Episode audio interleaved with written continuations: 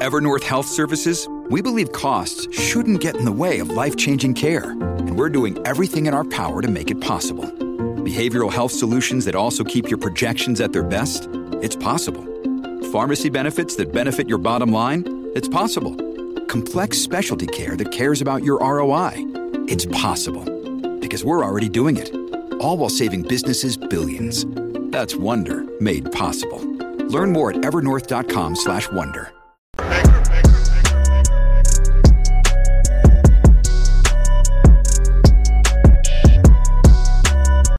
Here we go, guys. We're going to be talking about uh, Stacey Abrams here in this video. As you guys know, Stacey Abrams is a two time loser in Georgia now when it comes to the governor's race. Now, back in uh, 2018, she came pretty close, but Brian Kemp won. Now, Kemp Abrams part two, it was a wipeout. Stacey Abrams did not come close. And we actually told you guys before uh, the election that um, black men were not supporting Stacey Abrams the way they actually did in uh, 2018. And that was true, folks. Black men more actually supported um, Brian Kemp this time around than they actually did in 2018. And uh, Stacey Abrams, she she just got wiped out by Brian Kemp. It was over. It was so bad, folks, that she actually conceded on election night. Funny how nobody on the left actually calls uh, Stacey Abrams an, an election denier for 2018 because she went out four years claiming that um she actually won in 2018 when she did not. But I digress. That brings us to um the fallout from Stacey Abrams actually uh, losing this election. Guys, there's actually woke black pastors out there that are coming down on black men for not voting for Stacey Abrams. Now, me myself, I don't believe in voting for a person simply because of their skin color. I vote for a person based on their values. If their val- values actually align with me, they get my vote. Just because they're black, that doesn't mean anything to me. It doesn't matter. I vote my values. But let's go over here to the Daily Wire, guys. You can see here an army of woke preachers praise Stacey Abrams as modern day Deborah, John the Baptist ahead of second failed gubernatorial bid. Yeah, John the Baptist, really? I mean, Stacey Abrams, her parents were actually um, preachers. And now Stacey Abrams is out, out there pushing stuff that is definitely not Christ like. But let's read this. Georgia Democratic gubernatorial candidate Stacey Abrams welcomed support from multiple progressive preachers ahead of her second unsuccessful bid against incumbent Republican Brian Kemp. After narrowly defeating Abrams four years ago, Kemp was reelected by a nearly eight point margin, significantly outperforming his rival, even as other swing state Republicans across the country experienced lackluster results. As chronicled by the account Woke, Woka Preacher Clips, Abrams visited multiple churches in Georgia over the past few months as she attempted to garner grassroots support among fe- fellow liberals, earning the endorsement of several ministers and occasionally talking from the pulpit herself. Now, this one woke preacher right here came down and slammed black men for not voting for Stacey Abrams uh, William Watley of uh, St. Philip African Methodist Episcopal Church in Atlanta, Georgia, chastised men in its congregation for, quote, not voting as we should for Abrams. Now, who actually gave this uh, woke pastor the right to say how black men should actually vote? You know what? Black people do this to other black people. When it comes to white people, uh, white people can do what they want to do, but for some reason, folks, when it comes to our black people, we must remain on the Democrat plantation or else we get slammed. And it's mainly by other black people. I, I just don't get this. Vote your values. He contended that Kemp was, quote, loyal to a demon who has been openly hostile to all minorities, a reference to uh, former President Donald Trump, and, quote, stole the last election. Yeah.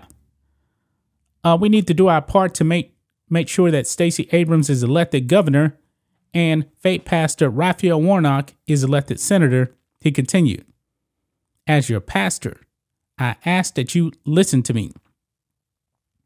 If I was in his church, I would have walked out. Now he's entitled to his opinion.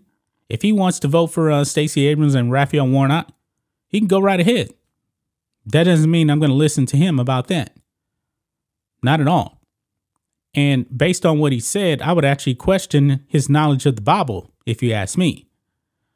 Uh, the support for Abrams emerging emerging from predominantly African American denominations occurred even as mainstream media outlets harped about white Christian nationalism.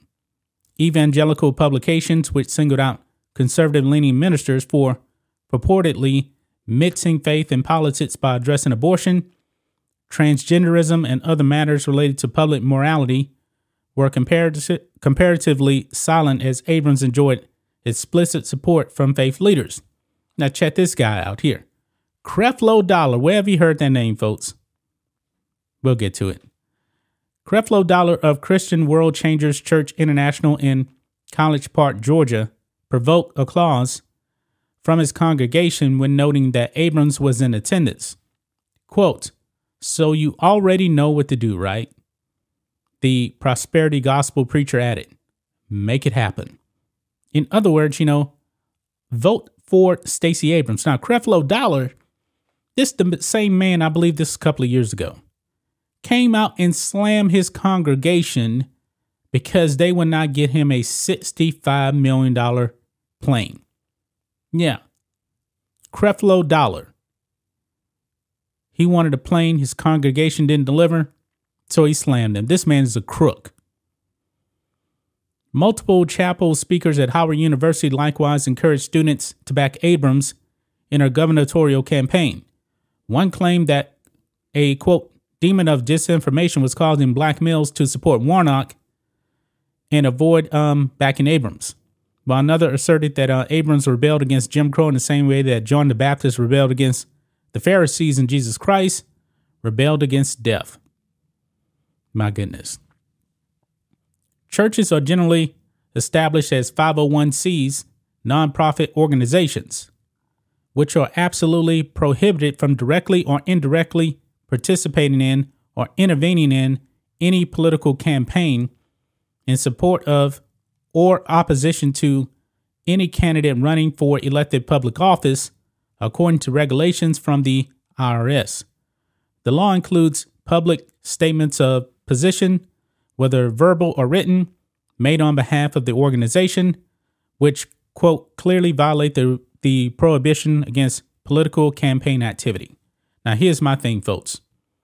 I believe these uh, churches want to want to make political statements in the pulpit. I believe they have every right to do that. That's just me. I'm I'm much more libertarian on this issue right here. And 501cs don't pay taxes. Now, me myself, I believe that taxation is theft anyway, because these people in the government they take your tax dollars and they want to give it away to Ukraine, while you get nothing in return. It's completely corrupt. But however, it was actually a progressive Democrat. You may know his name, uh, Woodrow Wilson, is the reason why we actually have to pay income tax now. You guys go and do your research, okay? But this is ridiculous, guys. They should be able to say this if they want, but the people in the congregation, they to me they they should decide whether or not to remain in that church.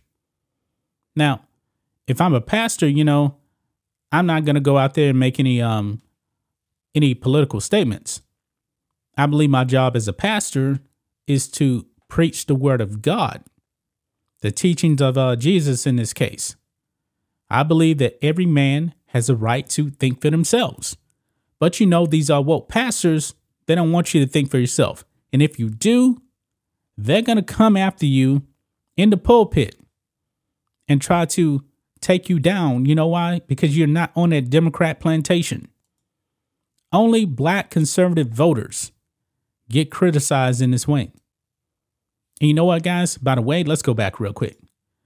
I actually have the exit polls here. Now, over here on NBC News, Almost forgot about this. This is what um black women did here. Black women voted for for Stacey Abrams at 93%. 14% of black men actually supported uh, Brian Kemp in this case. And overall, folks, if you look at the um, the data, the Democrats actually really, really lost the black vote in these midterms. Let's go back over here to another state here. Let's go over here to uh, Florida here, where Ron DeSantis won handedly. And I mean, he did win handily. He got 19% of black men to vote for him. Because in the free state of Florida, they believe in freedom. Now, black women, only 9%. But I got another one for you folks. Let's go to my home state of Texas right here. Boy, Greg Abbott did great with black men by the way that black people actually normally uh, vote for um, Democrats. And I hit the wrong button there, but um, the exit polls here. Greg Abbott got 22% of black men to vote for him. Black women, 9%. You see, folks, the Democrats are losing the black vote, especially when it comes to black men. Black men are much more freer thinkers than black women when it comes to deciding who to vote for. But what do you guys think of uh, these woke pastors out there slamming black men for stepping off the plantation and voting Republican? These these guys, man, they're lost They're lost. Maybe these guys really do like socialism, but a lot of these guys are corrupt anyway. So I'm not surprised that they would actually um, slam their own black brothers for voting Republican. But that's just my thoughts on this. What do you guys think of this? Black and White Network fans, let us know what you think about all this in the comments. Make sure you subscribe to the channel, and we'll catch you next time.